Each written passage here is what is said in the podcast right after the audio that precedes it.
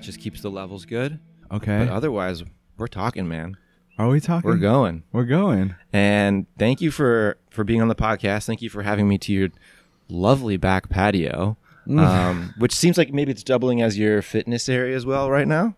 Yes, right. And it all went down these past couple months. And to Yeah. be honest with you, it happened this week. Yeah. Uh, I actually just finished putting in the last bit of the artificial turf over this concrete. Looks And great. It's yeah, It's it's, cozy. A multifunctional. We're the first people on this grass. It's such an honor. It's such an Let's honor. break it in. and we were talking about how you you should have just been celebrating your one year anniversary in LA, but what happened? Yeah. What went wrong? what did go wrong? what did go wrong, right? Yeah. Man, uh, you know, uh, one year anniversary is the least of other people's concerns. Yeah, for sure. And um, that's just been my perspective on it right now. yeah. Um, anything that I have goal oriented, everything that I have planned in my career takes a sidestep. Yeah. And we're focused more on a global cause. yeah. Um, So you went back to Texas. You're from Texas, yeah. and you went back Yeah. there to kind of ride it out, To feel it out, you know, to feel it out. Ju- just to see if it would be a week at home with the family. yeah. And then the family powwow happened to be, listen, you're going to be the guard dog and stay here hmm while we go to safer lands, which was Korea. So was there? Did you ever think about going to Korea with them? Absolutely. Yeah. They they sold me like a car salesman in the lot. They're like, this car goes fast.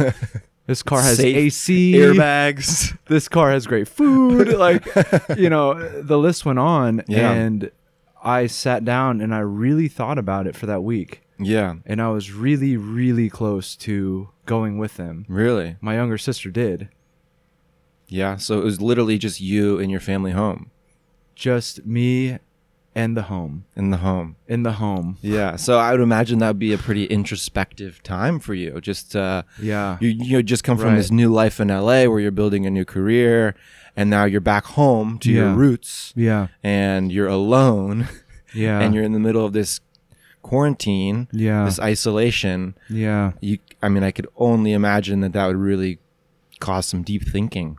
Yeah, know? a lot of deep thinking because I don't know if you're familiar with Dallas, but it's suburbia. You Yeah. know, you have pockets of um, nicer homes than you know uh, middle class homes, and Mm-hmm. you have all the way down to there's project housing. Sure. Um, so it's like a very metropolitan, diverse area, and um, y- you know, for me, being born in Arlington, Texas, Mm-hmm. and being raised, you know, 30 minutes outside, wh- which is Dallas Fort Worth, you know, in that area, um, you know, 30 minutes from where I've I was born is where I grew up in Coppell. It's a small hole in the wall. Yeah. Uh, if you snooze at the wheel, you'll miss it. Town. Yeah. two two two main roads. No stoplights. you Just No, cruise yeah, right yeah. Actually, one major intersection. You know, one high school, through. Yeah. uh, three middle schools, Oh, and wow. a few elementaries.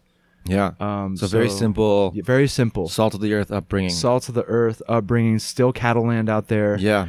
Um, so growing up in that environment, I was like, you know what? Um, I love it here, and I want to one day have my own ranch, and Yeah. my own, uh, you know, animals or whatever to roam the land and live the the life, you know, the the life that is so different from LA. Yeah, I I mean, it's, it's people.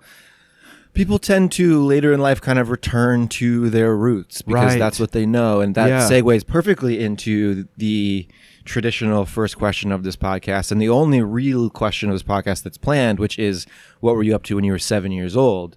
okay, the best question, the only question. the only question. Me at seven years old, man, I was were you a about? terror. You I were was a a terror? Mm-hmm. terror.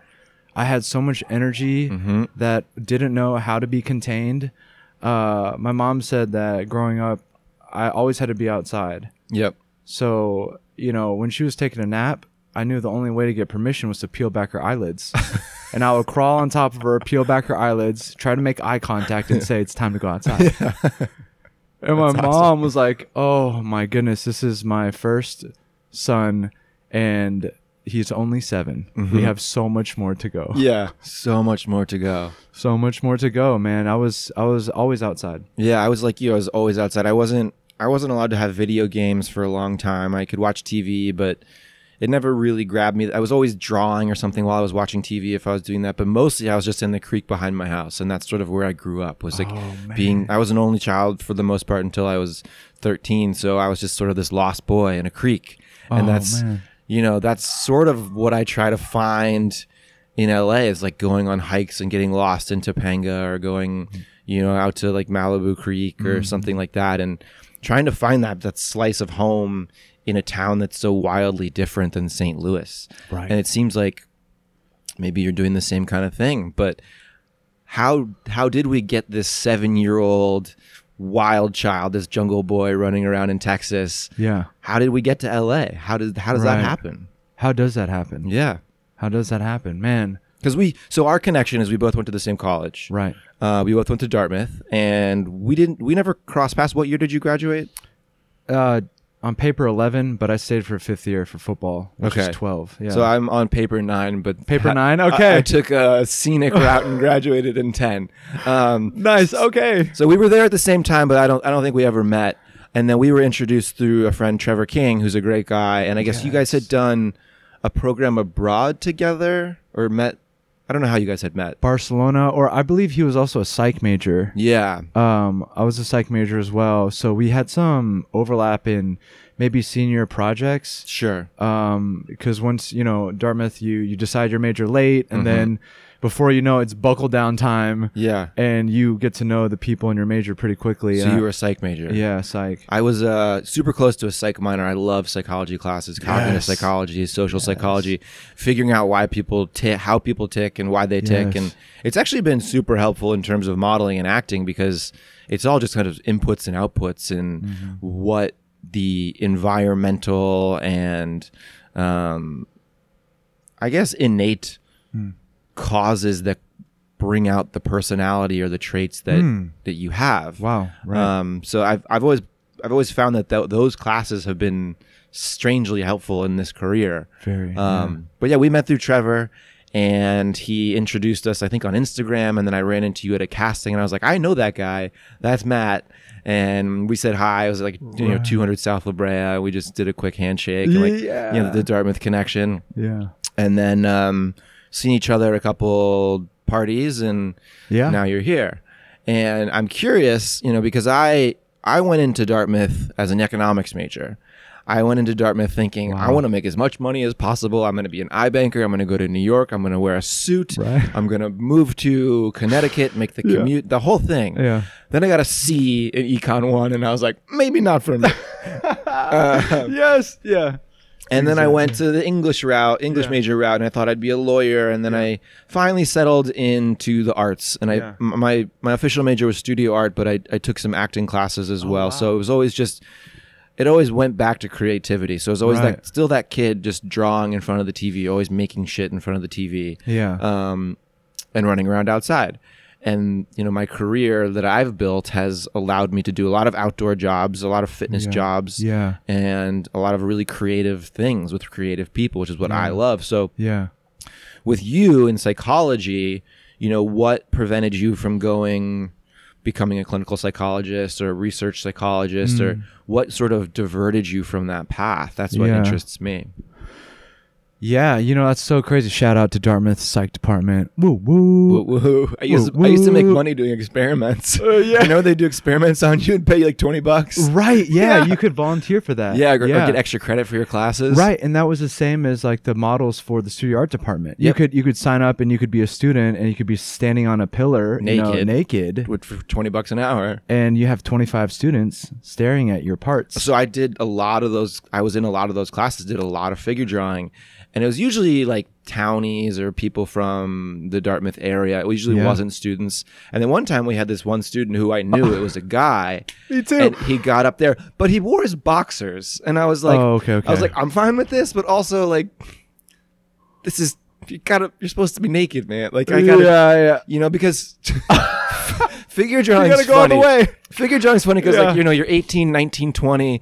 Yeah. and this person takes their robe off and they get up on the little stage and they strike a pose and there's 30 seconds of your brain that goes naked person naked person naked person and then you go then you become a doctor and it's just it's Right. light and Right. forms and shapes and it's it's one of my favorite things to draw because the human form is so beautiful but as a as a young person there is that part of you that is like oh my god Oh my god! Oh my god! that, that one, that first, like you pick up the pencil, you look up, you're like, oh my god! Oh Yeah. my god! Oh my! god, oh, yeah, yeah. Um, and it's funny, like I'm laughing at that like whole experience, like and and I, I honestly I couldn't I couldn't have the courage to to do that, so I not applaud back then for sure that comfort level Yeah. of one holding that pose for that 20 long. minutes at least 20 minutes at sometimes least. an hour yeah Yeah, and it's not the easiest positions. I mean, you got to be Hold your yogi arm up. limber. Yeah. Yeah.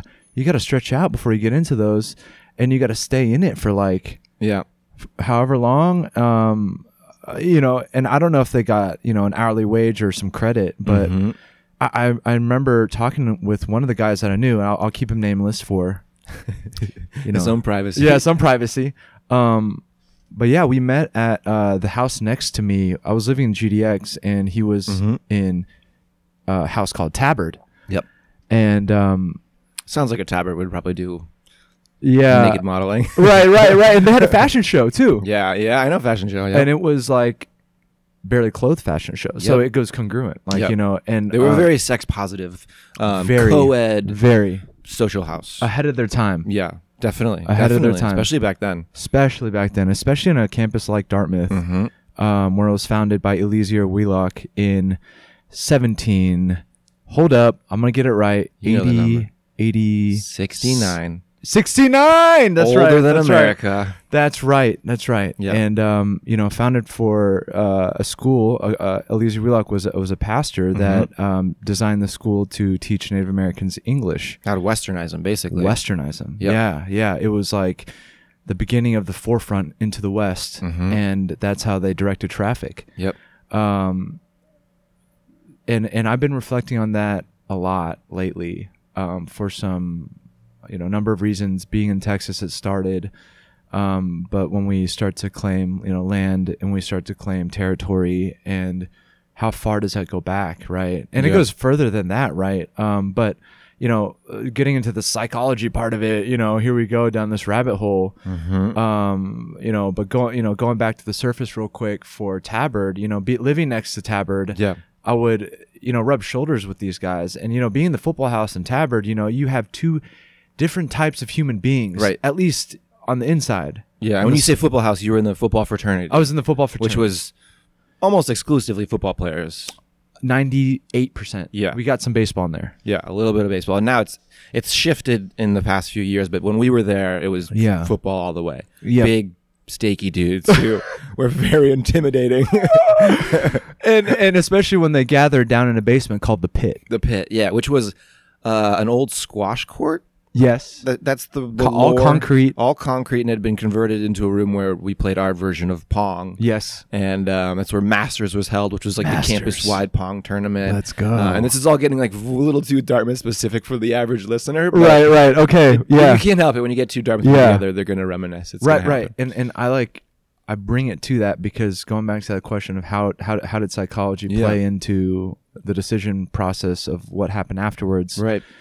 And I was the same way, man. I did Econ 1. Mm-hmm. Was it called Econ 001? Like first Econ fir- one, one to yeah. one, yeah. Yeah, And it was just like supply and demand. all supply and that demand, stuff. I got to Yep. see. Yeah, I got to see and I put my bu- blood, sweat and tears into that. yeah. I really went into library. I I, hated those actually graphs. studied. I actually tried. yep. And for that result to come back, I was like, maybe we need to go to the chalkboard. Yeah. Maybe I need to reevaluate things. uh, maybe I need to think about what I want to spend my time reading. And then I just went berserk. I Mm-hmm. started signing up for, you know, all sorts of classes, Yep. um, you know, weather classes about the clouds, Yeah, you know, yeah. Uh, Russian 13, I took a natural about disasters fables. class. Right. yeah, I remember Russian thirteen. Russian yep. 13. You know, and then I got into studio arts um, because, you know, studio arts didn't start at Dartmouth. You know, for me, I was raised by a mom that was a pianist and Oh, cool. went to college for piano, Oh wow. was a piano major, um, dreamt about becoming a piano professor. So she lived that dream having a son and taught me piano since I was a little kid, Mm-hmm. had me in the studio arts, painting, drawing since I was starting to talk Same. um, you know, so I was just around paintbrushes and keyboards since I was really young. Yeah. And, um, you know, uh, I was like, if this is a truly liberal arts college, I'm going to start taking some musical and art classes. Yeah, they're there. They're there. They're not the common path. They're not the Most common people are path. history, English, Right. economics, Right. politics, Yeah. uh, anthropology, Yeah. sociology. Yes. Um, but then there is this little subsect of people who decide that drawing and making sculptures is a lot more fun than taking tests and writing papers. And I was one of them. exactly. I was Yeah. like, my finals is going into the studio for seven hours. Yep. Instead of going into the stacks and writing out an essay, Yeah. okay, that was clear for me. So yeah, I'm in. I was sold, and that hit me senior year. I wish it hit me earlier on. And it happens to a lot of people because people get stuck in the tract of what everyone around them's doing. There's a lot of pressure Exactly. because you're around all these high achieving people who are on, you know, they go, they want to work at these consulting firms. They want to work Yeah. at McKinsey. They want to work at Goldman Sachs. They want to Right. get into Harvard Law. And you're like, Yeah. well, should I be doing these things? And you sort Yeah. of lose track of what your own Yeah. truth is, Right. What your own, um, I don't know what what you want out of life. Yeah. And I remember being in high school. I remember I got like drunk one night in high school, and I was like, Hmm. I just want to be a studio art major at Dartmouth, and like I couldn't Oh. even say it out loud sober. And it took me two years, three years to finally get there and become a studio art major, because like you know I was resisting it and I was trying to Yeah. follow the the beaten path as, Yeah. as opposed to choosing the the road less traveled. Wow, Robert Frost. Let's yeah, go. Robert Frost. There we go. Bring it all back. Bring it all back. What was the moment for you that so made you take that less travel path? Um, I got in a little little bit of trouble when I was in college. I was still sort of acting out. I was in my angsty, angry young man phase, and I Dartmouth is a very um, anti-drinking culture school that happens to also be a big drinking culture school. so the college hates the fact that the school has that reputation. Right. The students love it.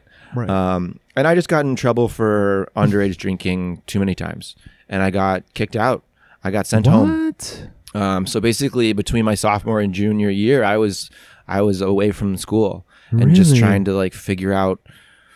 You know, I had to get back in, and I had to figure out what I wanted to do when I got back. And this is after I had tried economics and I had tried English, and I ended up going to Costa Rica for s- uh, five weeks.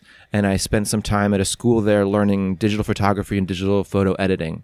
And basically, the Photoshop skills that I learned there have been hugely beneficial for me in for the rest of my life because I was a freelance web designer and graphic designer for a long time.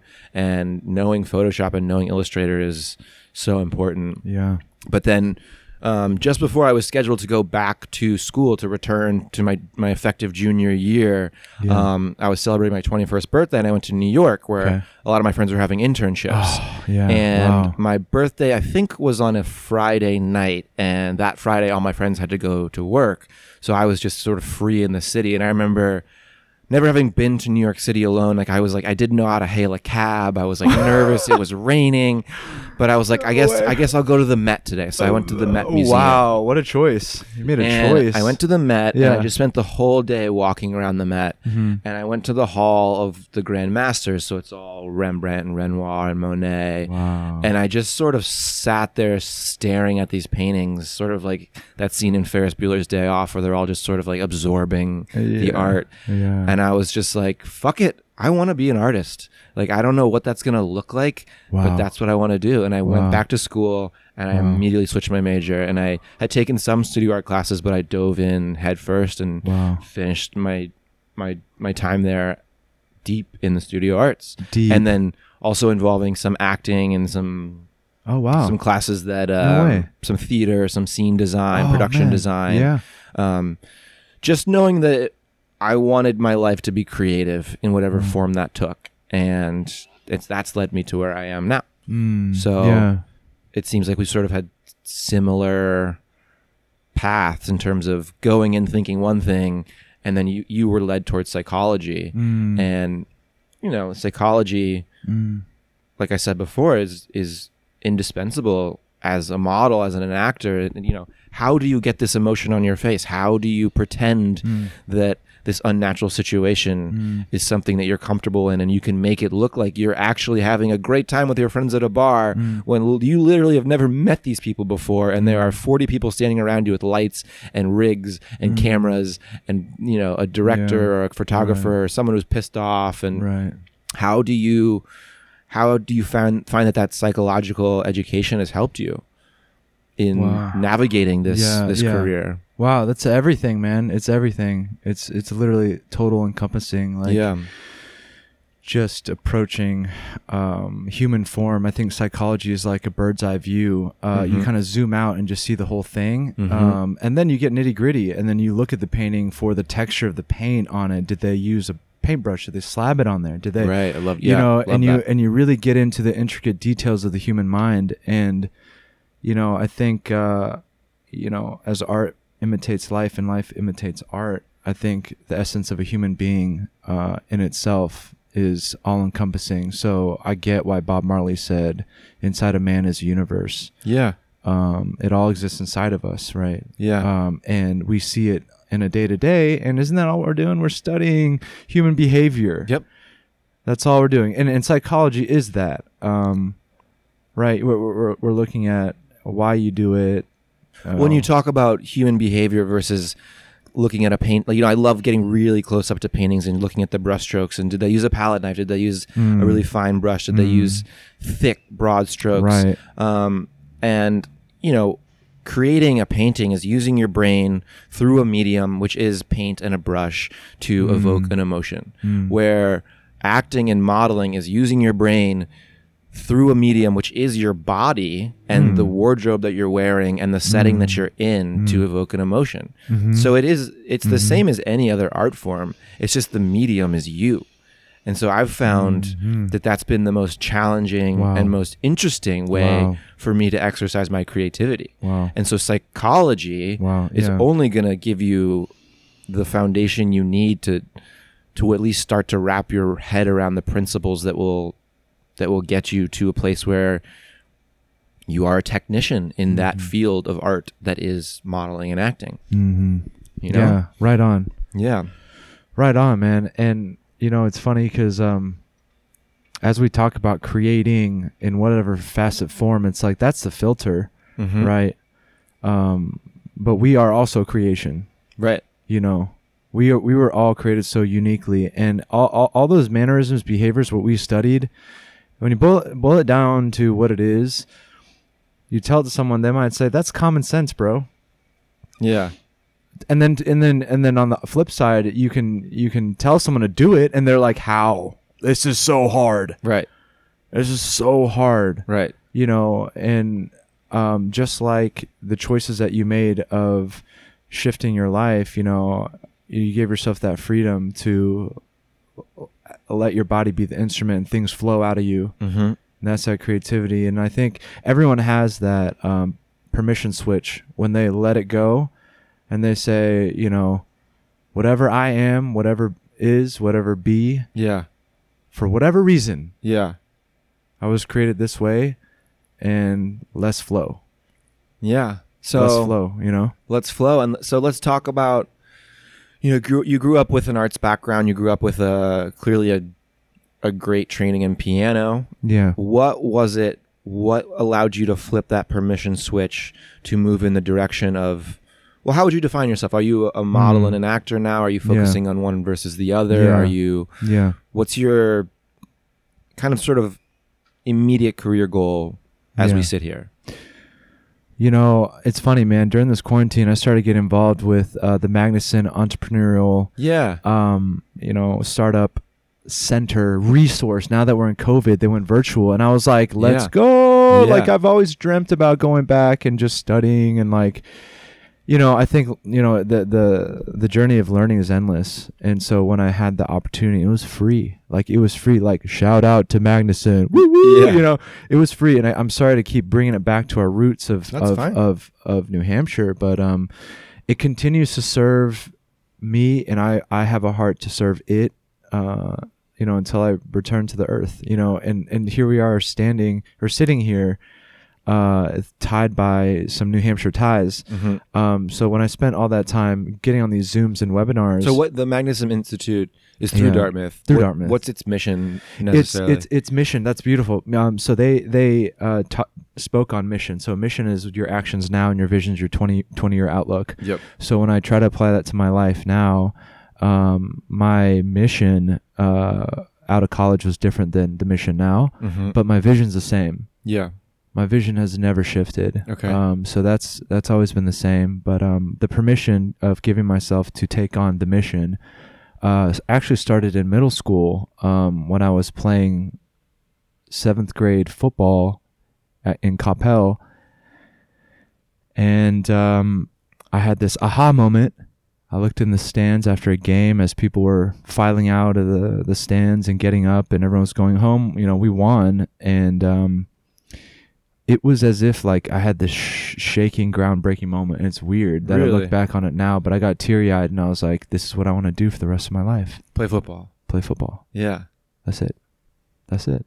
It just felt like it just gave you a purpose and That's it. fulfillment. Yeah, and it's because um, football was a lot of things to me. Mm-hmm. It wasn't just X's and O's and a game. Um, you know, I in some ways it was my father. Um, I lost my dad when I was ten years old Okay. um, to liver cancer. Uh, Sorry. Um, he was a big sports fanatic. No, no, it's great. Um, uh, thanks for that. But Yeah. I mean, um, you know, it, it when something means so much to you, you want to hold on to it. Mm-hmm. And it's Uh, instilled in you. and it's passed instilled in down. you, right? Right, because he he immigrated from Korea when he was 13, grew up in Houston, Texas, Yeah. and he knew the only way to assimilate to Western culture and especially a Texas town like Houston, Right. you got to ball, You got a ball. you got to ball out, got to get under those lights. you gotta you gotta get your cleats on and, Yeah. and carry that carry the rock. mm-hmm. And he was running back and linebacker. S- We're the same height, same weight. Really. You You know, know- big boys. You know, something in the water, man. yeah. something in that Texas water. Yeah. You drink enough of it, you'll you'll start growing. yeah. um. So you know he he had that chip on his shoulder and was after it. You know, Mm-hmm. you know, sports became, you know, something different to him than it was to me. Yeah. And I'm You- sure his generation at you know in his time playing Yeah. football at that age and that time in in the in the world it was he probably had more against him culturally. Sure, sure, More to prove, sure. more on the line. Yes, Um, so I can understand why that would become so important to him. Yes. To to not only succeed but to also prove that he fit in and Right. he belonged. right. You know, if you're the first Asians on the block, Yeah. you know, and you're going to say you're going to play football, and all three brothers are named Chong. Yeah. Every single one when they immigrated, because in the Korean language, it's Chong Man O. Uh-huh. And to be technical, the O goes first. So it's O Chong Hwan, Okay. O Chong Cook. Oh, so the last name is technically what we'd have what we'd call a first name. Yeah. Okay. Well, uh, yeah, and, and, and that that's what ties all of us is like you know obviously like the last name, and it goes into like China because they say Ho H O is the same as O H, and it goes down this like lineage. Yeah. Um, but you know, when you go through the immigration office, they don't care about you know how you break it down in your culture. They're gonna give you Yeah. what you what you have Yeah. is Chong Man, Chong Cook, uh, Chong Hwan, Mhm. Oh, and they're gonna give you that first as your first name. That middle is just slightly different than the same last name. So you have eh, when you enroll three brothers that are only a few years age difference. Yeah. You got the same person. It's like as if you you're playing Madden or something. You have the same character Yeah. you know, and and they wore similar numbers. All three of them were football players, and my Really? dad was the oldest, so that factors in too. Of course. Um, so at a, at an early age, you know, he was like, "Listen, this worked for me. It's gonna work for you, son. So you're gonna you're gonna play sports. You're gonna be good at it. Mm-hmm. I'm gonna take you to the batting cages, and I'm gonna be on the sideline for every game. I'm gonna be the head on your shoulders, even though I'm working as a janitor overnight." Oh wow. So I didn't get to spend much time with him. Uh, but when it came to sports, he was always there. That was he was Always you had a blank there. check for sports. Always. Yeah. Didn't miss it. Yeah. Did and, and and the season before he passed, he was actually an assistant coach. Oh wow. And uh, I'll, I can show you this painting I did. Uh, my last senior thesis at, at Dartmouth was about that memory, about um, the last time my, of my da- with my dad, Yeah. and then the last moments at Dartmouth. They were so congruent because there was so much love. Like, yeah. Yeah. Yeah. It went down to the core roots of love, and it all surfaced on a canvas. I didn't know what to do with all this emotion. I was like, Yeah. I gotta put it on. I gotta put it on something. Yeah. See what it looks like. See what it looks like. filter it. Filter Get it out. Get it. Let it out. Yeah. There's therapy, and I and That's beautiful. you know, um, I think a lot of times for us, we are um, therapy, therapizing. We're ther- we're seeking therapy Therapizing. through, um, you know, you're a painter. Like, have you ever used painting as um, your own, own source of therapy? Y- Ah, so I've always struggled with anything beyond realism. When Hmm. I was in college, when I did when I did painting in college or drawing in college, I I was very realistic. yeah, I tried to be photorealistic. I you know, Wow. got close, but I was you know I was never as good as the people who can you know draw something where you're like, is that a photo? oh, you know, so- Uh, right, right. like Rembrandt, like Yeah, pastels. Yeah, But um, this quarantine, I started painting, and I've been sharing a lot on my Instagram. But wow, yeah, just before quarantine hit, I was helping my buddy declutter his apartment. My friend Joe Carden, who was on the podcast previously, is a great episode, but. He's a little bit of a hoarder, and he'll admit it. He's just had a, he has this two bedroom apartment that was just Uh. Mm. full of stuff, and I'm really minimal. I'm really good at getting rid of junk, keeping only the things that, that spark joy, as Marie Kondo might say, even Yes, though I don't right. subscribe to her philosophy necessarily. But I have a very clean apartment. Everything's put away. Everything has a place. Mhm. No clutter. Mhm. So I, we spent a day, and he just like basically put on every piece of piece of clothing he wore, and I was like, Mm. yes, no, maybe, throw away, donate, keep, like, and I was just like, You're I was cranking it so out. strict about Yeah, it, yeah. and it was a, it was just a fun day. But he also had these spare canvases, and he just was like, do you want these? Oh, man. And I was like, sure, I'll take these canvases. I took them home, Mhm. and uh, quarantine hit, and work just ground to a halt.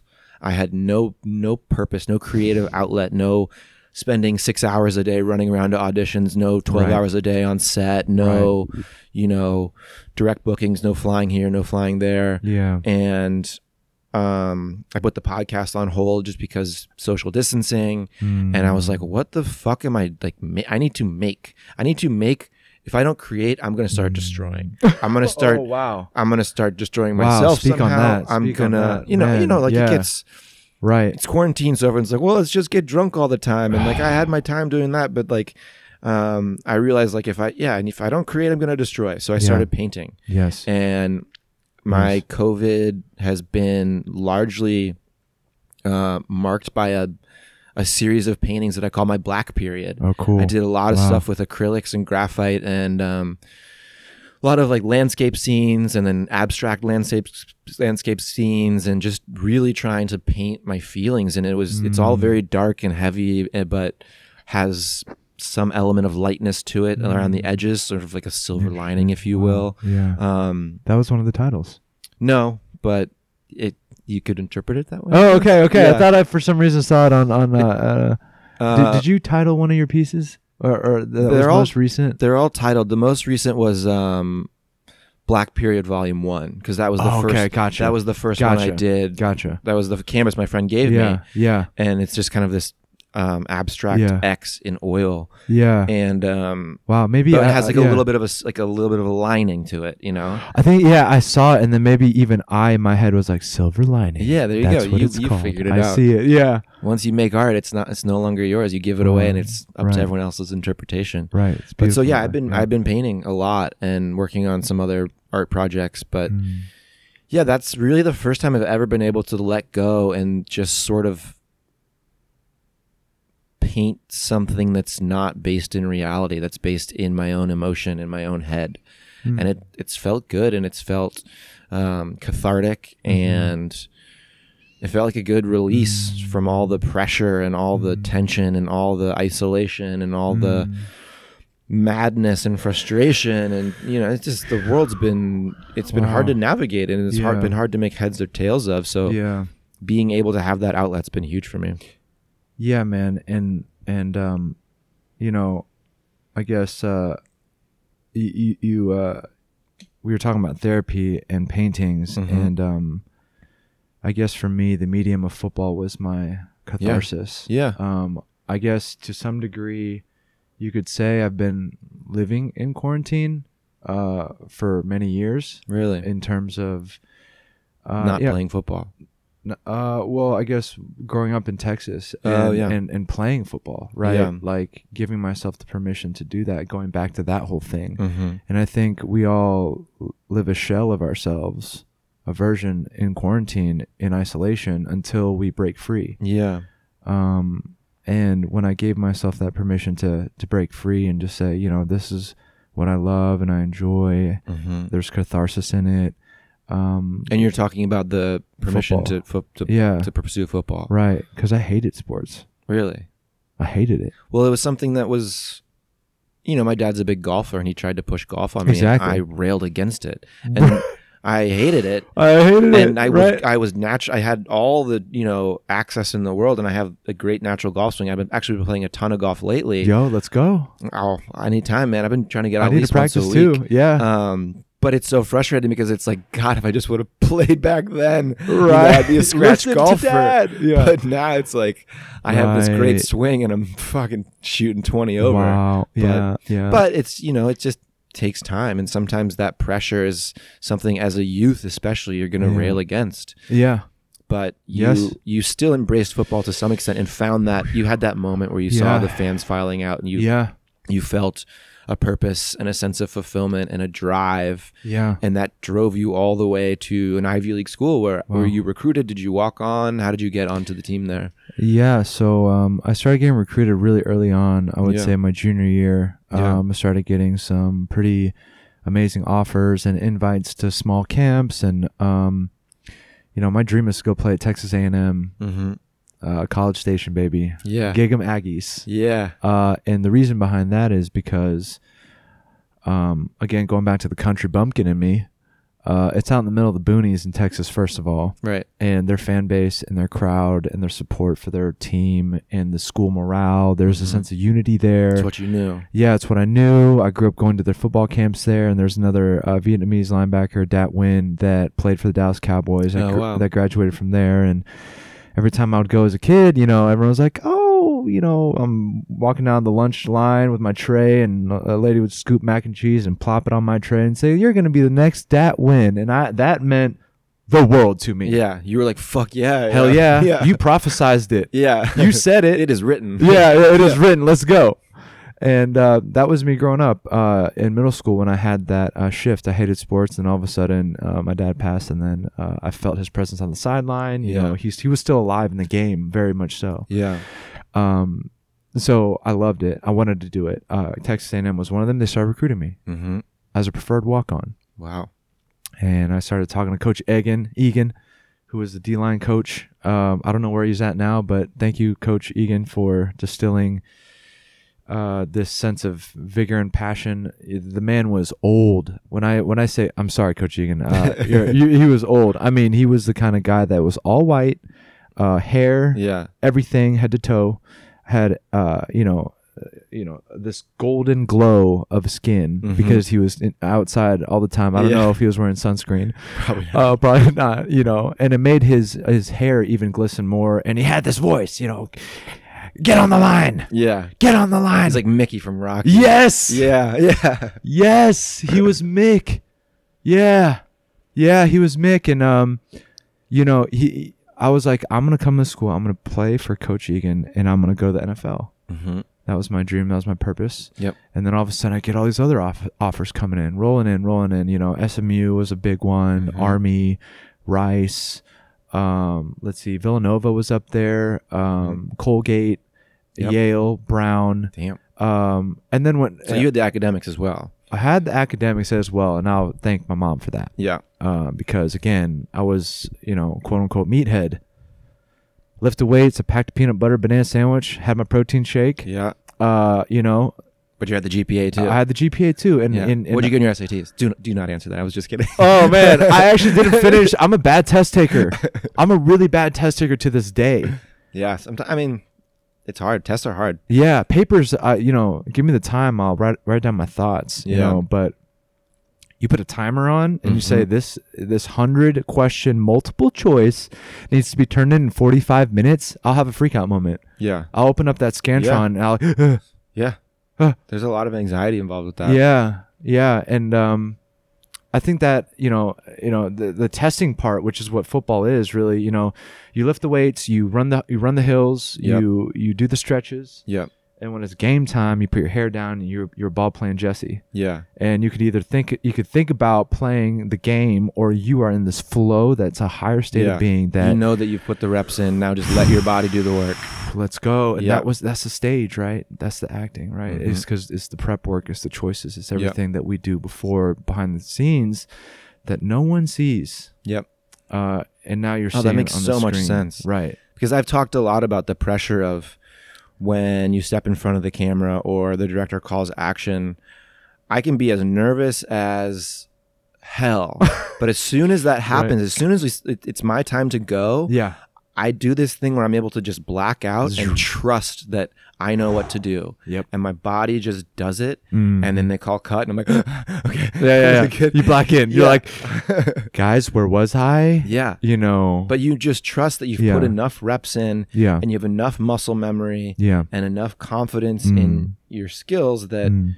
if you just let your mind go, Mhm. you'll be okay. Mhm. And that's the same as practice versus game Mhm. in football. Mhm. I would, right. I would say, yeah. Right, right, right. And I think it's the responsibility of our, you know, Gen Z artists, myself, um, everyone else um, that is maybe in a medical field as a lawyer, you know, um, you know, not just acting, but just to know what it takes to be in that prep mode and Mhm. to be ready when your name is called. Yep.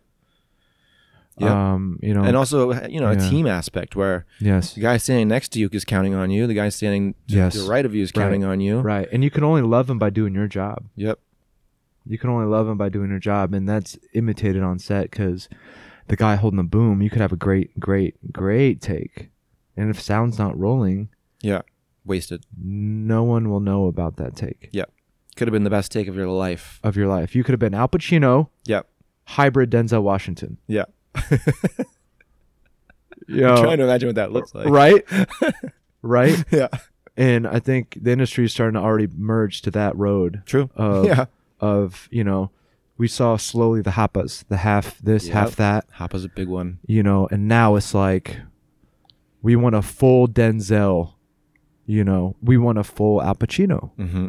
And I think we're getting to the level of comfort to let everyone do their own job. Yeah. And we see it in COVID 19.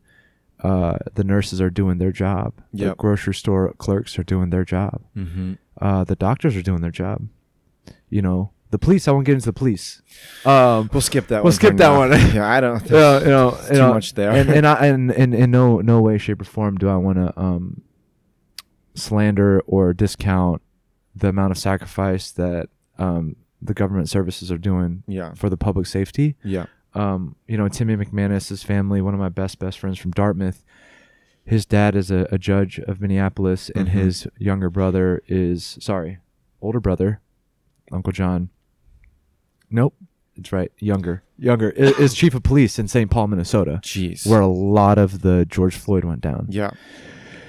Um, and they're a big Irish Catholic family, and um, regardless of what we look like on the outside, I'll go bat. I'll go to bat for that family. Um, they let me live in their basement when I was in between seasons, Oh wow. um, and I'm about to go to Timmy McManus's wedding, August 28th, in- in Minnesota. Whoa, what? Are you gonna go? Is it, is it happening? It's gonna happen. It's happening. Uh, It's gonna happen. Very limited in their backyard. Yeah. they're gonna get you know do the actual service in in, in a chapel Mm-hmm. um, 20 minutes away from home and then come back and then have a 40 person get together in the backyard with a tent, get some pong tables out, you know, There we bust, go. you know, crack the Keystone Light Yeah. and uh, flow. That sounds good to me. Yeah, it sounds great Sounds to me. really good. Under the Minnesota sun. Yeah. Oh, let's go. Let's go. you know, um, yeah. Um, but man, uh, as I digress, you know, getting back on the railroad tracks of uh, making those choices. Yeah. Um, you know, we always study behavior, psychology. I mean, how how would you say um, your time with your liberal arts studies and what developed you to where you are now? Mm-hmm. How much do you credit of that um, into your flow now? Um, I think my favorite thing about the liberal liberal arts education was you just get to try on a lot of the different hats at a young age.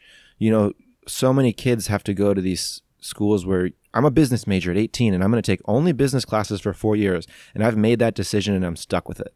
Whereas I was able to take Hmm. anthropology, psychology, sociology, natural sciences, economics, statistics, linguistics, art, art history.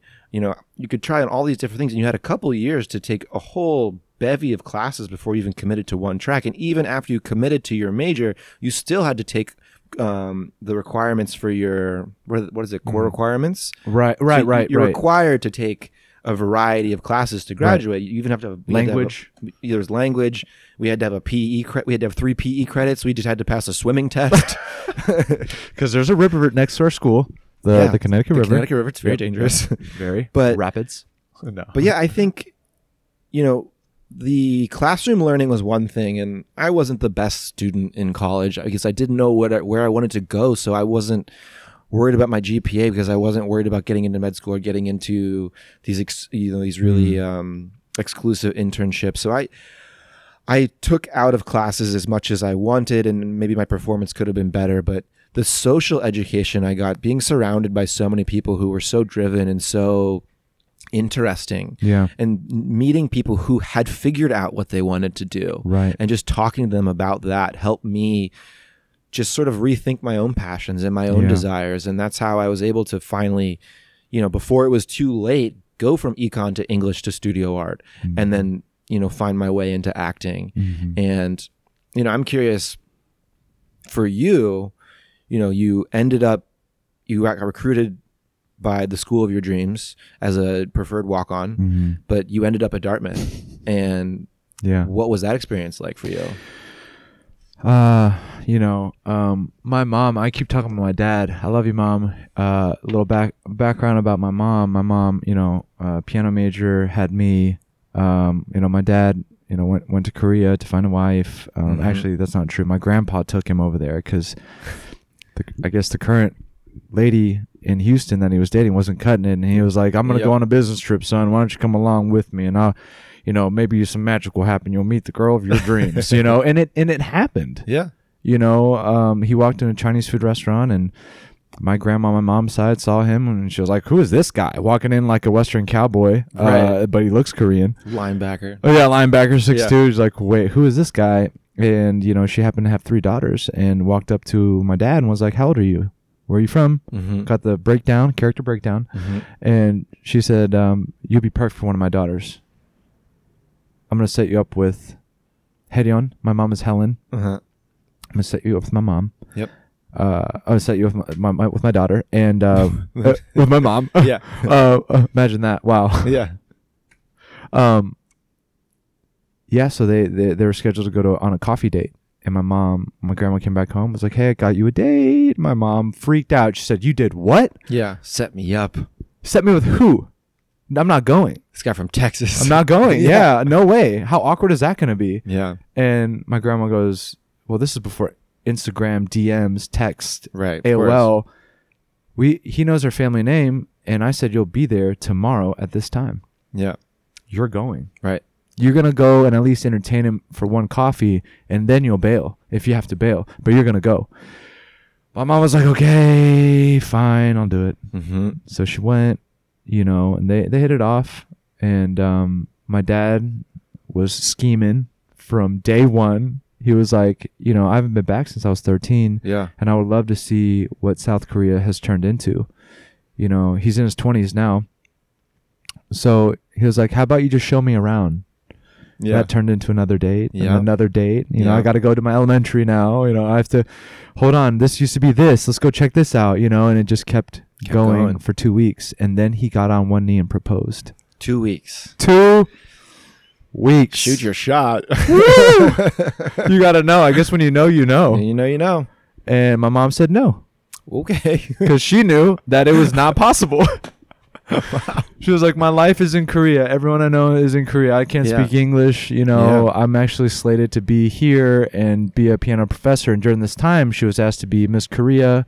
She was asked to be in a Coca-Cola commercial in in Korea, And So you've got some modeling and uh, acting in your background, right, all Yeah. for mom. Thank you, mom. I love you, mom. Yeah. Thank you for that. Thank you for the genes, and thank you for all the wisdom and forcing me to go to Dartmouth, which happened. Oh, I can Uh, see that. yeah. So so mom, uh, she she knew the value of education through my grandma, Mhm. and you know my grandma was a daughter of a prin- school principal during the Korean War. Yeah. During the Korean War, so when when Korean War happened, the country was poor, and and she had access to the school equipment, which is a piano Mhm. and all unlimited books. So she knew the value of education. My mom, that trickled in her blood. Yeah. And so as soon as the Ivies came knocking on our door, yeah. Matto, you want to play linebacker? Yeah.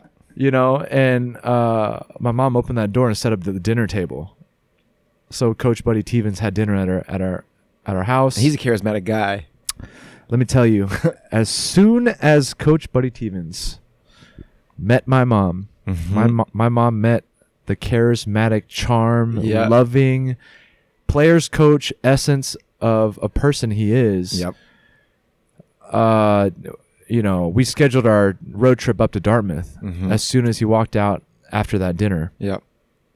So we go up to Hanover, Mm-hmm. springtime, Beautiful. You probably got a perfect day. spring, spring game, Yeah. green key vibes. Yep. When you Uh, visit, it's always a perfect day. the when most you go there, per- right. it's fucking miserable. Exactly. exactly. yeah. Exactly. So I committed on that trip.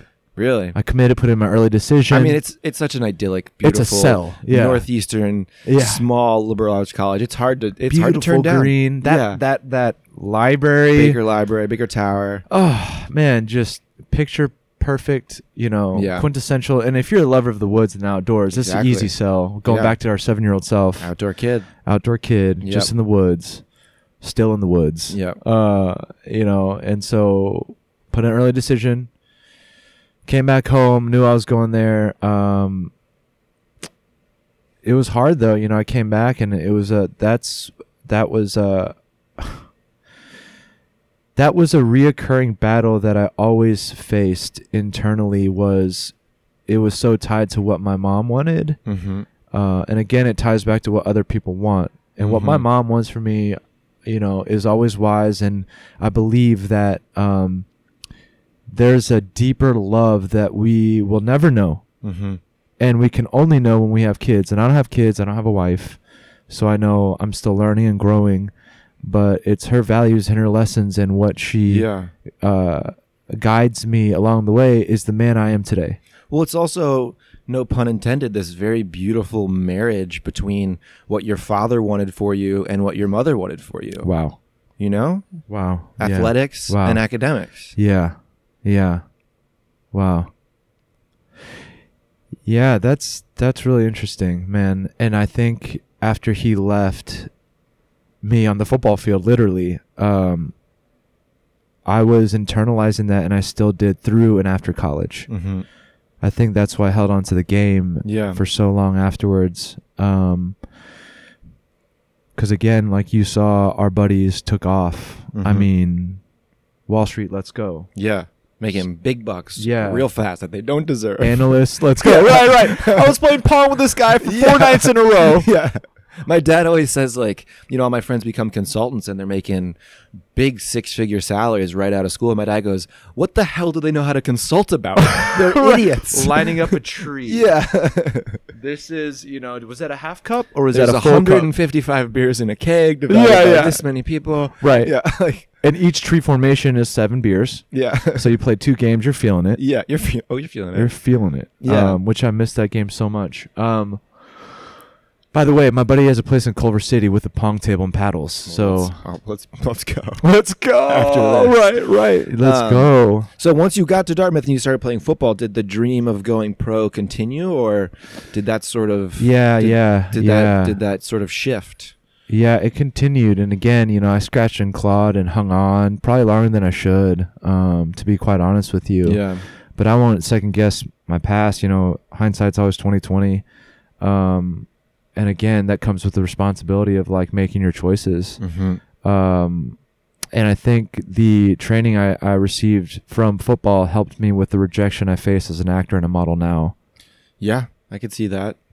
You getting you're getting literally your face shoved in the mud Right. time after time. Right. And acting and modeling is the same way, except for you're getting your face shoved in the mud in this weird anonymous way that almost hurts more. Yeah. Because you can't taste the grass and the You can't. dirt. You can't. You just you just Yeah. are left sitting alone, Yeah. wondering why. right, right. And you're either on the subway in New York City taking the L train back to Brooklyn Yeah. thinking about that, or you're in LA traffic in your car thinking about it. Oh. Yeah. Overthinking about it. Overthinking about Yeah. it, getting into this rabbit hole Yeah. of self pity and failure and comparison Yeah. and oh man, the list goes on. And you know, um, as an athlete, you go to the weights and you go back to the drawing board of of let's how do I train more efficiently? Right.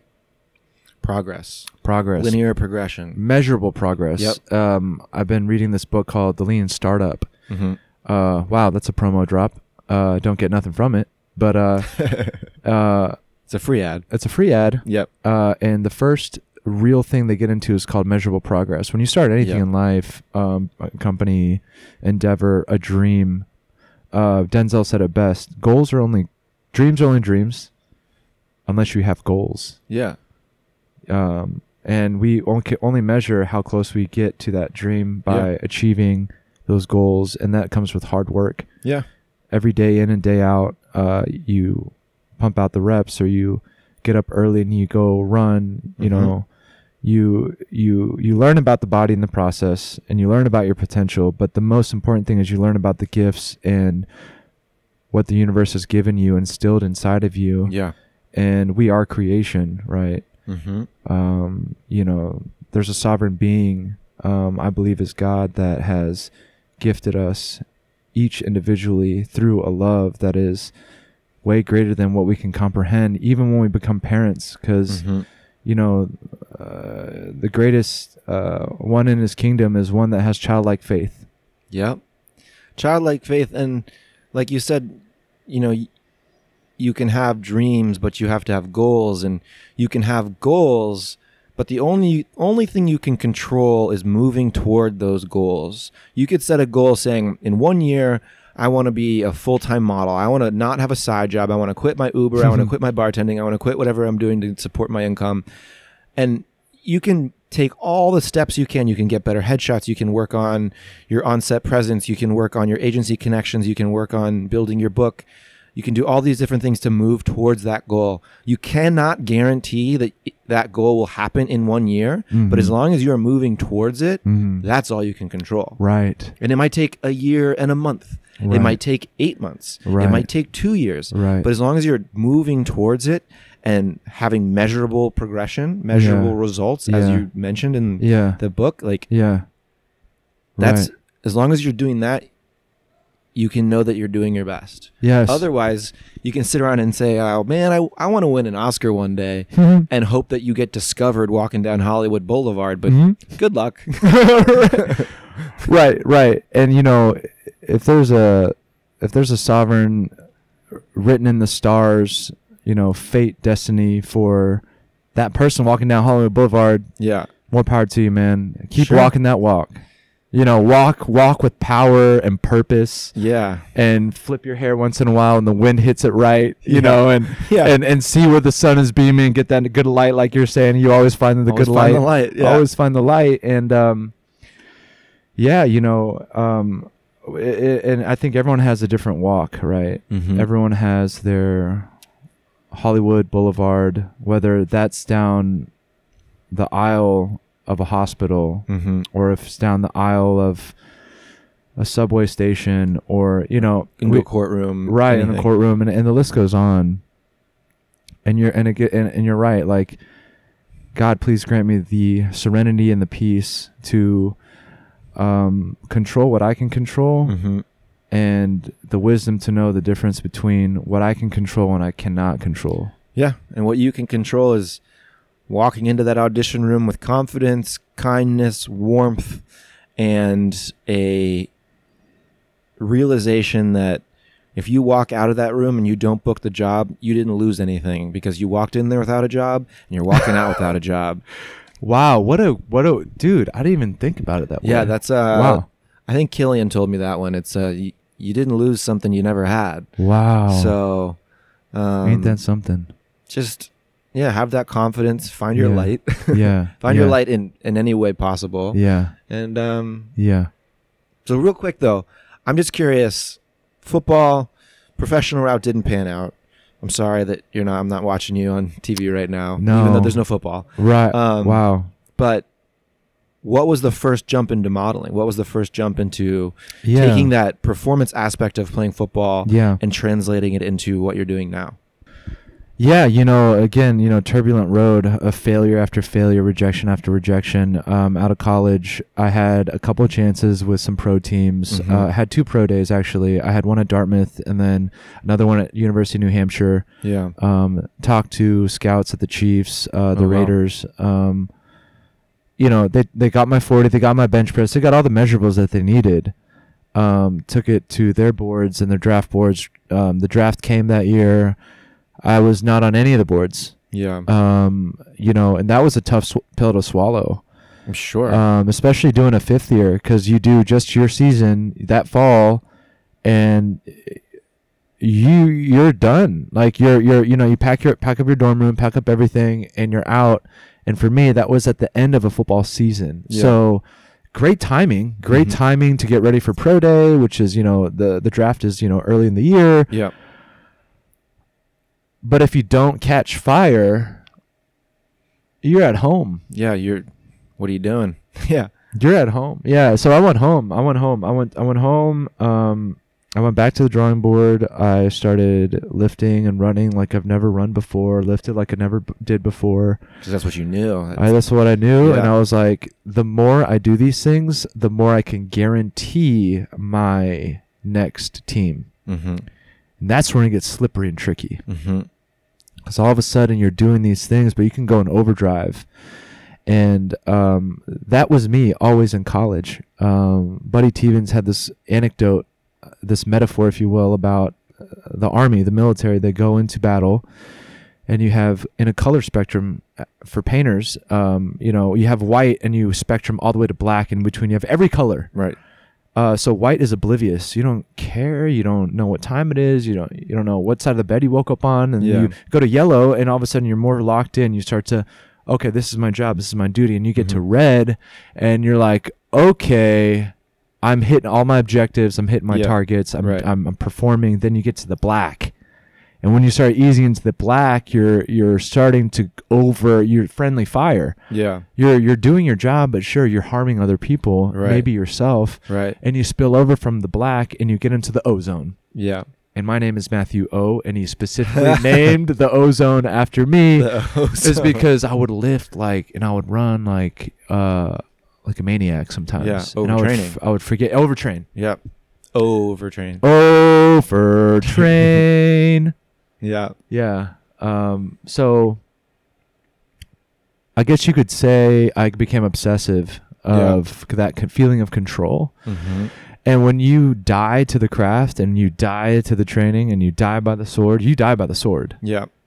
You die by the sword. And that failure tastes like nothing else. When you go balls to the wall and you put in all the sweat, blood, and tears into Mhm. something and it doesn't pan out the way you want it to, Right. you you become like you go to bird's eye view of your life. Yeah. You zoom out. You have to, yeah. You have to zoom out. Yeah. and you see where the chips Because lay. you've been so zoomed in for so Right. long. you're still looking at the texture of the the, paint, micro, yeah. you know, and then you go, and you see the whole painting, yeah. and you're like, oh, And your painting was, I've got some abs. Let me put them to work. oh my gosh, Oh. underneath 50 pounds of of of mass. True. Yeah. I was 255 pounds You big with boy. an 18 inch neck and a 38 inch waist. Whoa. Those are not modeling specs. No, no. And again, that goes back to the control of becoming something that I thought was my destiny mm-hmm. that I made up, Yeah. that I drew up, Mm-hmm. that I lifted for. And as a lot of bodybuilders, a lot of people in fitness and health, very interesting how they perceive their bodies. It's almost like they perceive it as clay yeah. they Like a can sculptor, yeah. sculpt. You know, I need a Arnold- little Arnold more talks here. about that, right, yeah. right, right. Exactly. Um, and man, do I love that guy's hustle. Um, and uh, you know, just like anyone's hustle in any facet of life, you know, when they devote so much of themselves and it manifests and Mhm. it delivers, and the sovereign power by grace allows it to happen Mm-hmm. it's incredibly inspiring. Yep. It's incredibly inspiring. And I guess my big drive for me as a Korean American athlete was that I wanted to somehow manipulate, control, mold, make, make it into a sculpture and do, be that. Mm-hmm. But when it didn't work out, that died for me. Mm-hmm. And it was no longer that. And I became free. Yeah. I came out of that shell. Yeah. You were let I broke free. let loose in a way. let loose, you know, and it goes back to that quarantine of myself. All of a sudden, I was free, man. I was I was free from getting under a 350 pound squat bar Mm-hmm. at 8 a.m. every day, and guzzling down three shakes, Yeah. five meals. yeah. You know, I see Dwayne Johnson, The Rock, and his diligence and his motto Chicken and rice. chicken seven and times a day. rice. Yeah, and you eat it as if it's your job. Yeah. You don't you don't eat it because it's tasty. No, no, no. You're forcing it down. You're yeah, and and that's in any way, shape, or form. If you have to blend it and drink it, you Yeah. blend it and drink it. yeah. You you hit a certain macros, and I think uh, that journey of like learning about the body and fitness and food definitely pays into what I do now Yeah. uh, to the tenth degree, and now um, it's a different approach though. It's more out of love Mm-hmm. and instead of a language of I have to Mm-hmm. or I think I have to, Right. it's just um, a language of love. It's, yeah. I mean, you seem more balanced now. You're you're obviously in great shape, but you're not carrying around fifty to sixty extra seven. I don't know, seventy extra pounds Right, of weight that you right. don't need unless it's for this very specific occupation, which is right. a football player. yeah, you seem Uh, yeah. like you're you're um you're still in love with fitness and taking care of your body. You, have, you know, there's this great spread of superfoods in front of us, which I've been Break it trying down, to baby. avoid because I know Break it people don't down. like mouth sounds on the microphone. But Oh, yeah, we be, we Um, be yeah, well, whatever. you almond know, butter, yeah, banana Um, bread. But yeah, it seems like you found a balance where you can be this athlete and you can you can exercise your love for for fitness and purpose, and you've just redirected it into this new career. Yeah, yeah, and and I, I- you know, on, to be honest with you, I don't know if I could take credit for for the redirection, re, the redirecting of the sales. You know, I think it's just the wind. Yeah. You know, the wind shifted, Mm-hmm. and I just had to adjust my sales. Um, And was it? Did you get scouted? Was it just you started trying out test shoots? Was it? it was um I got cut uh from the CFL. Yeah. okay. That's when that's when everything went down, you know. Moved back home, I was on an arena squad, got a $250 paycheck per week. Yeah. Uh and then uh but on my way to Nebraska against the Nebraska Danger, we're going to take a bus up I-35 from Dallas, Texas, Yeah. bunk bed bus Fun. up to Nebraska with 30 grown men. Uh, and a lot of Was those that guys, bus right? Massive, 350 pound, you know, Goliaths of, of men. Um, they, they got on board with like Philly blunts and, you know, six pack and, Yeah. you know, everyone treated it like it was just a, a, a stop for the next thing. And no one Mhm. really took it seriously. They're, they're going up to have a good time Yeah. and I got a call and, and they're like, "Hey, you know, your your your your numbers from uh, your pro day have uh, leaked into the CFL, and there's some scouts that are um, very interested in you um, to bringing you in i a- immediately tonight. Yeah. Tonight, hold on, I'm on a bus full of all these men. Yeah. What do you mean tonight? No, get off the bus. Get off the bus. Get off the bus. Wait, no, like my bags are packed. Like I'm on the bus with the team. Do you want to go to Canada or not? Yeah. Gu- s- excuse me can can we stop this bus um I can take a stop real quick. hey, what you mean man like wh- what do you mean stop the bus we got a game to play we Yeah. forget something Yeah. no no I, I think i have to get on a flight to buffalo new york tomorrow morning and everyone knew what was up. You know, everyone was on that bus the same thing. If someone else got a phone call, it was the same thing. Yeah. So I got off the bus, went up to Buffalo. They picked me up. We drove across the border, and uh, I hit up Sean Abuhoff, who was also a Dartmouth cornerback, all IV, an incredible, one of the best defensive backs to this day that I've ever played with, and Mhm. a punt returner, Mm-hmm. and a guy that had was on the draft boards for the NFL but landed in the CFL. yeah. So the Canadian football. league. Canadian Football League. Yeah. And I was like, bro, like, yo, we're gonna be in the same squad again. Like, let's go. Like, Yeah. you know, just let's let's do this. You know, like, I'm so happy you're there. It's only gonna help each us us out. You know, yeah. let's go. And I and I get in super late at night, around midnight. Uh, drag my luggage into the bed. You know, it's been a whirlwind. Like, I barely packed, and which could be a transitional pivotal moment in my life. Maybe start a whole life in Canada Right. get there with one piece of luggage, get in my bed. Um, Clem, my roommate, Clem, man, uh, Clem, uh, wow. He he rolled on the other side of his bed, looked at me, and said, "Yo, man, uh, what's up, dude? I'm Clem. Uh, you know, welcome.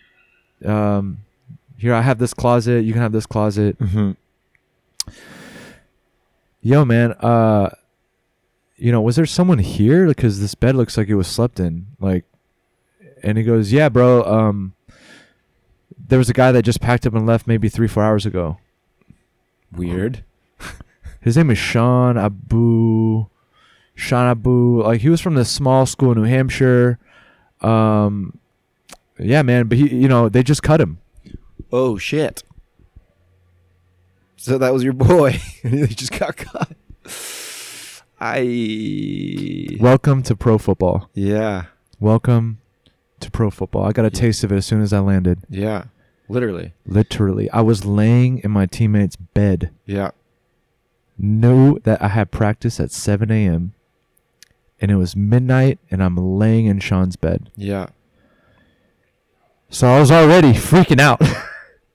I bet. when am I going home? Already, you know, when am I going home? And uh, I was so thankful I lasted through preseason and uh, got to play in Toronto. It was my first pro game. Yeah. super undersized, a 255 pound defensive end with his hand in the dirt. You know, I tried as as hard as I could to get as heavy as I could, but I'm lining up against close to 400 pound linemen that could move like ballet dancers. Yeah. Yeah. Literally. Yeah. and that was my last game. That was my last That uh, was it. game in the CFL. That was one game, one stop shop. Mm-hmm. Uh, come back to Hamilton. We play in Toronto. You know, uh, come back and go to bed and wake up feeling like an all star, man. Like Mhm. yeah, yeah. Like regular season starting up soon. Like Yeah. finally get my rookie check. Like one more game to go into pre- into preseason, and we're in it. And uh, I woke up the next day, got breakfast, came back to my locker, my bags were packed. That's how they do it. Fuck. everything neatly packed in a duffel bag. And no one talked to me. No one talked to me in the locker room. It's just like getting that like that card in your locker. That in car, yeah, baseball. yeah, yeah, Tag. That tag. G- Got my tag and And so you just went back home. walked outside. And coach, is there anything I can do, Matt? Uh, there's a shuttle that will be here outside in 15 minutes to the airport. You You, can be on it. could be on it. Whoa. Cold. So quickly go to your dorm, yeah. get your stuff, um, because that that shuttle goes all the way to Buffalo. Yeah.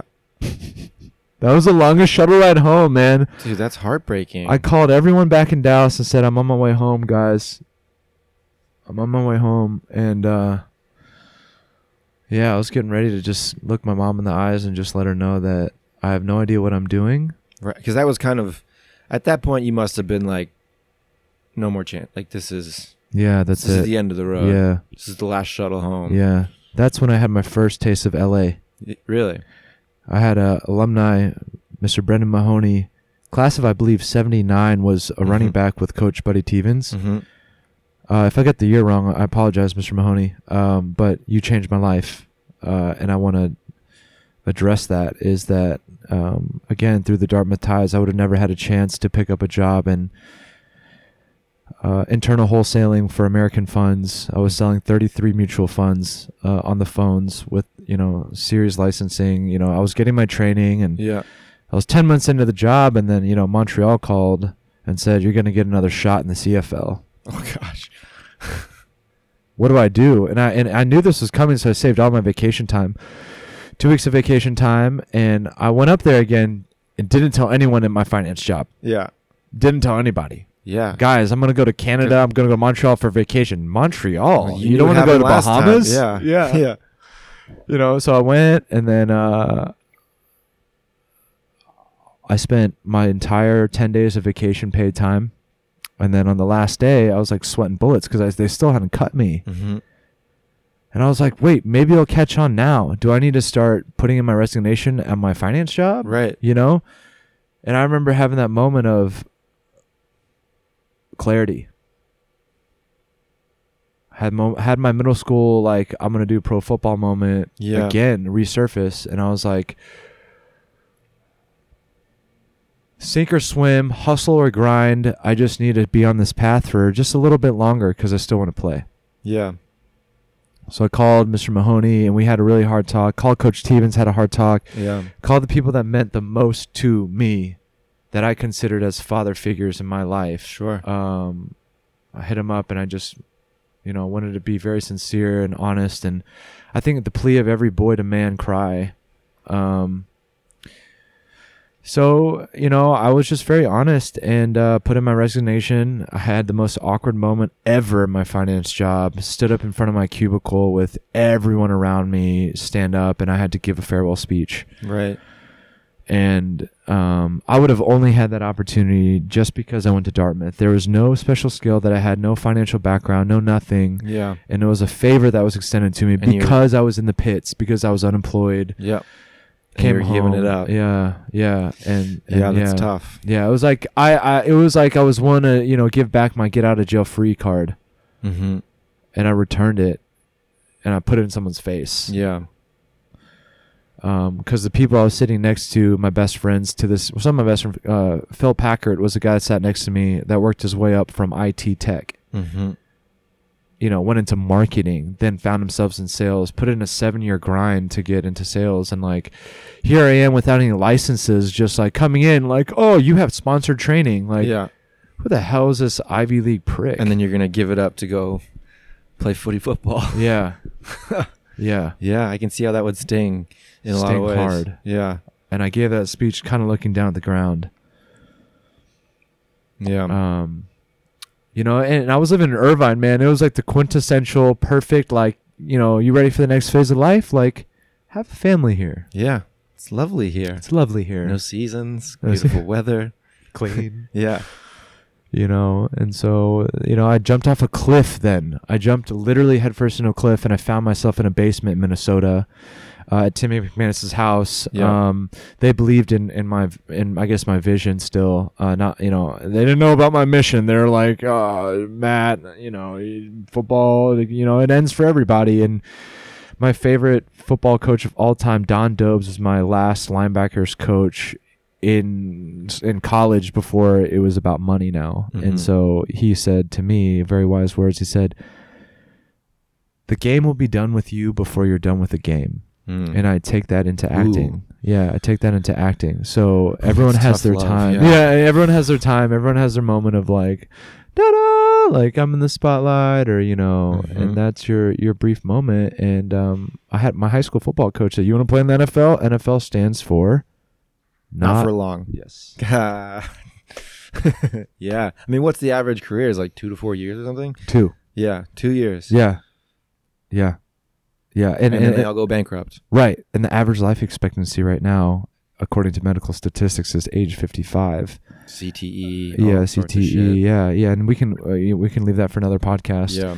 and i would love to speak on that because i was able to serve on the board of uh, trustees for usa football Yeah. uh, after i played on team usa so minnesota from there i went to japan played for panasonic in osaka which was an Mhm. incredible experience Mm-hmm.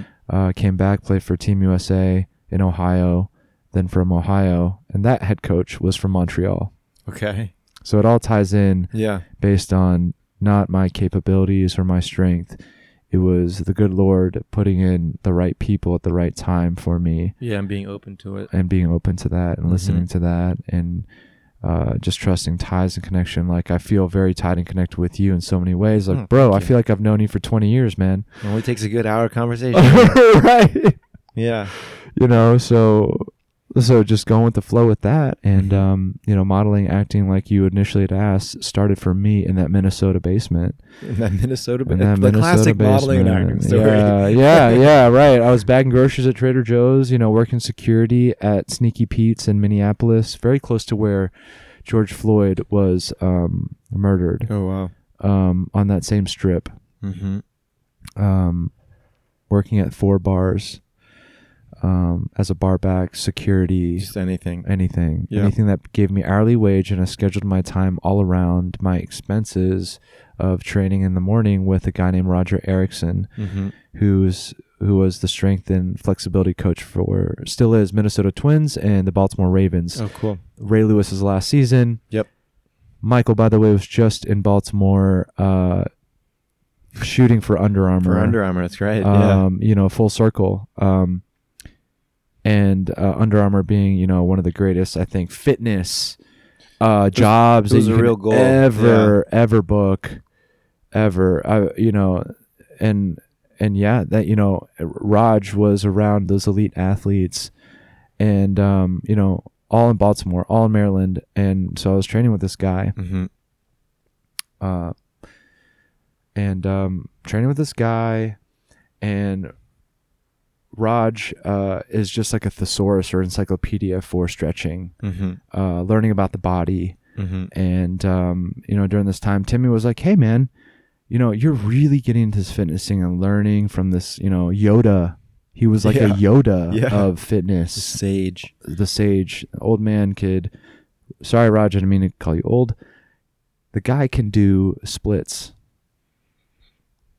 I'm talking put his belly, chest on the floor in the splits. Yeah. He can pull his right leg over his back of his behind his head Yeah. and still be talking with you Just like it's nothing. like it's nothing. Yeah. You know, at ease. Um, and that was the year um, when he went to Baltimore. that, You know, Ray Lewis and Ed Reed, that beautiful defensive squad. That was the squad. Mm-hmm. Right, oh, like right. as a linebacker, that was the squad that I watched religiously. Yeah. The energy, vigor, passion that they brought to the game and that city of Baltimore. Talk about inspiration and hope Yeah. through a medium that we call football Mm-hmm. Mm-hmm. led by some men that stood up for something bigger than just them.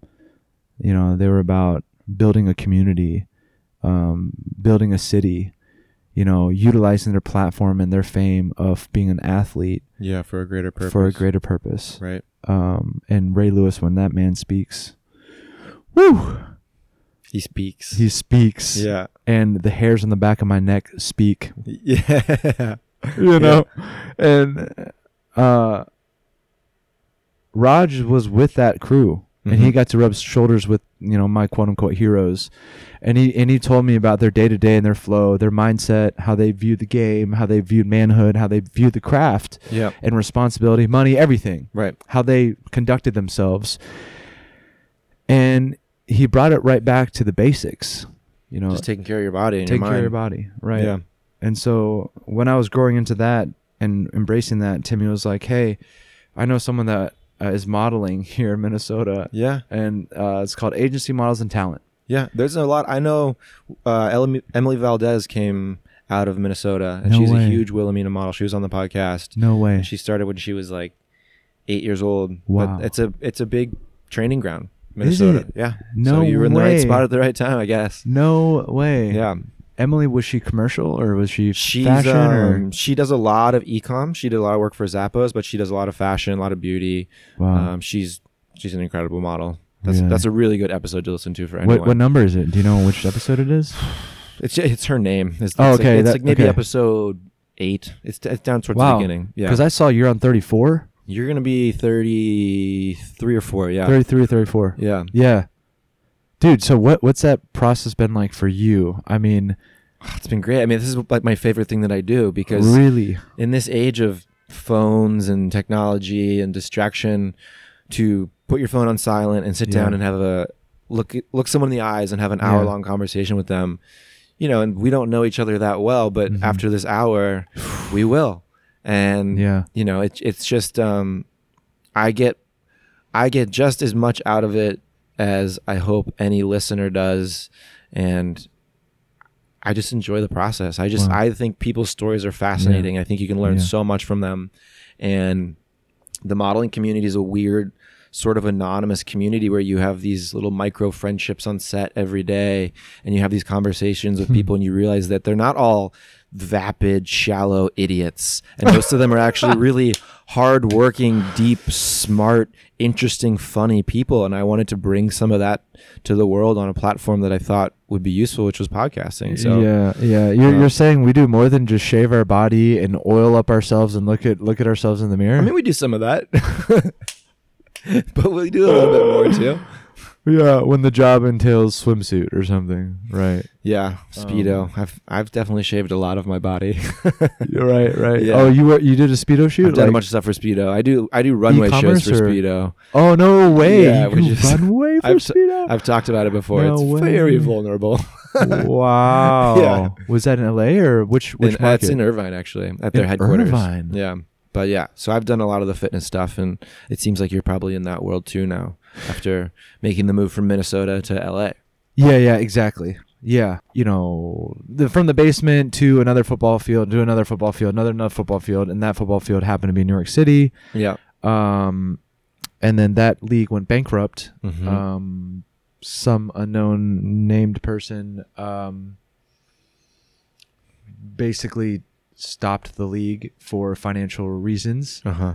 and um, what a lot of guys that were on this path in this dream. Johnny Manziel had time in the FXFL. Um, yep. You know, he cut it short. Yeah. Cut it short. Mhm. Four games in, and every single team folded. Mhm. So you have a lot of homeless guys. yeah. A lot of homeless guys that they were paying for housing and meals. Right. all of a sudden you have homeless guys that are either going home or you have a sister that is in New York City with a couch in Lower East Side. Sounds like that's what you did. That became my home Yeah. for a couple weeks. yeah. Then I got an apartment on my own Mhm. um, in Bushwick, Mhm. Brooklyn, in a five person duplex. And I was living in the basement. Yeah. I keep returning to basements. Yeah, you seem to like like basements. Yeah, and here we are on the ground We are floor. on of the an- ground floor, yeah, yeah. Of, an, of an apartment in, in LA. yeah, Um, so yeah, you know, I spent five years in New York, and um, a couple seasons in Miami, hmm and here I am in LA. Uh, you know, let's see, my first day in LA was in March of 2019. So Okay. here we are, and yeah. Just over a year later. just just over a year. well, you've made it thus far, and hopefully, I mean, work's starting to come back. I'm I'm starting to get some jobs, so fingers crossed, the industry starts to return to some sort of normalcy if we can keep this COVID thing under control. Which Mhm. I don't know if we're doing a very good job of that right now. Yeah. Um, but th- I mean, your story is beautiful, man. I love how we brought it full circle in so many different ways, and I love that idea of, you know, not quarantining yourself in terms of what you think you may need to do Wow. or what you think is your purpose and sometimes those negatives where something doesn't work out can end up being a positive because you do get set free and Mm. failure sets you free in a lot of ways and you know conan o'brien has talked a lot about that like when he lost the tonight show and it sort of just opened him up to do whatever he wanted and you know you gave football your all i don't think anyone can argue that you you you beat the dirt until there was no more dirt left to beat but i hope Right, that you right. found um, an equal sense of fulfillment and purpose in the performance Mm. on set as opposed to the performance on the field Mm. where you know it's the grips and the pas that are watching you Mm-hmm. as opposed to the fans in the stands Mm. so um, Mm. yeah thank you Wow. for sharing man i think it's Thanks, all man. it's Yeah. all really inspiring and i hope Yeah. people learn a lot from it. Yeah. No, thank you for making the time, man. Yeah. Um, dude, I through the circuit, you know, obviously heard about you and what you're doing and how inspiring that is for me as someone looking across the ta- this table right now yeah, uh, with a guy that with these is- snacks that we're about to eat. yeah, with these snacks we're about to just destroy. Yeah. Um, a guy that's you know older than me that you know kind of, I guess we have so many roots, so many similar ties. You know, Yeah. still um, doing his thing. You know, making Black Volume Series One. You know, yeah, yeah, yeah. um, doing these podcasts. You know, you ooze creativity, you ooze positive love, and Thank you, you, man. ooze um, just this connectivity to want to highlight other people's stories. Yeah, that's that's my goal with this Um, for sure. Yeah. And I think like I didn't even get to ask you about your long term vision, but like you're living what I see as using other people's stories and you're curating and asking the questions to only bring this positivity and the reminder that we really aren't in control. We're not, and I think, in a word, my vision is just curiosity. Yeah. I think if you want to be an interesting person, be interested. yeah. Stop worrying about what other people think of you, and Yeah. start wor- worrying about other people and being curious about them and their Wow. story. Right. And the more you do that, the more Yeah. you'll learn, the more you'll pick up on, and then the more interesting you'll be. right. um, right. Right. So that's my little philosophy, and that's why I steal time from people like you because Oh, man. I think you're interesting. Dude, um, that curiosity is amazing, man. And like you were talking about that curiosity, how we put it put it on set, you know. We have Yeah. this childlike curiosity from the very beginning. And for some strange reason it's called the greatest faith in the kingdom of God. Mm-hmm. Uh, what is that curiosity, right? Like what is what is that? Like how do we put that on? And Mhm. um, you know, I compare it so much to acting, like when you're on set, uh, and you know, I have so much more to grow as an actor and, and to So Oh, we all do, yeah. you know, and I, I'm no expert, no master in it. Um, but some of the most uh, resonating and truthful lessons that I've learned from previous um, acting coaches is that um, when you make choices, you become free as an actor. Mm-hmm. When you when you make a choice on who, what, when, where, how, why, the moment before your character, where they were, who, what's their relationship to everybody else, Key. yeah you know you you you, you said um interesting right like how, how do you become interesting on camera and um you know i saw with my own eyes when when actors you know when we were in school uh went through a couple programs in new york when actors make these choices um they're so interested Mm-hmm. in their choices they Mhm. become interesting to watch Oh, that's interesting. Never thought about it that way. they are so engulfed and riveted into their imaginary world. They're Yeah. living truthfully in their world, um, but they're living in an imaginary circumstance. Oh, someone's taken James Rice before. Uh, and and aren't we playing as kids? You know, We aren't are. we? Aren't we embracing the wonder of a seven-year-old child on set? that's what we're trying to do. Just know. trying to play. Yeah, and is it really acting if we are just behaving like psychology, full circle? There you go. Um, Sometimes it ah, th- when you get those moments where you're really in it, you, and that line between acting and playing and being it all gets muddled. That's when it feels when it feels the best. Right, right. Yeah, Yeah, and it's hard to find, but it's there. Right, right. And and you know, paralleling that to my very graciously lucky patient other teams are so patient to have me on as on, onto their squad Mm-hmm. um it's the same thing as you know an athlete we're going back to game day when you're on that stage you know you've already made your choices on how you're going to prep the hard work that's going to go into it Yep. and all of a sudden you get there and you're free you know the hours that we react, spend yeah. yeah. you know the hours we spend in isolation prepping for uh, a role an audition an audition like you you put in another level of blood sweat and tears Mhm. like you go to the depths of yourself and also you create an imaginary situation that you are comfortable believing in wholeheartedly Mm-hmm. um, and so I'm thankful for that parallel that I was Yeah. able to tie into, and that script is just my playbook. Yep. It's just the X's and O's. You got to know your X's and O's. You got to know them. You got to know your words. But then when it comes down to to after the snap, things are going to happen that weren't planned. Wow. And you need to be ready to react to them. Yep. And it's not if you follow those X and O's to a T, and you only do what you can, con- thought you could control, you're gonna blow it. right. It's a pass play. Yeah. But you're still like playing it like a run play. exactly. The quarterback has thrown the ball 30 yards down the field. Yeah. And you're still, Yeah, yeah. you know, thumb in the dirt, like still playing around. Like Yeah. y- y- the ball is gone. You got to adapt and move. Like Mm-hmm. you, you got to react, right? So how do you how do you stay true to that? Is you've already done the work. You've already done the Done the prep. work. You know, muscle memory, And then play. Yeah, and then play Practice and play. the play. And, and what's what's amazing is that like when a fat offensive lineman drops in pass set, you know it's gonna be a pass. You don't Mm-hmm. have to see the quarterback drop back Yeah. because you've repped it a thousand times. Yeah. and you've studied tape. You've studied that big 390 Yeah. pound pen lineman. Yeah. You know, with an Italian last name, he has two brothers that played before You know everything about him. uh yeah you know you know how he his shoe size you know how he distributes his weight to his right more than the left yeah. you know when he leans a little bit too forward in his stance it's going to be a run play Yeah. you look read his knuckles his knuckles when when there's pressure on your fingers he's Yeah. his weight's forward Yeah.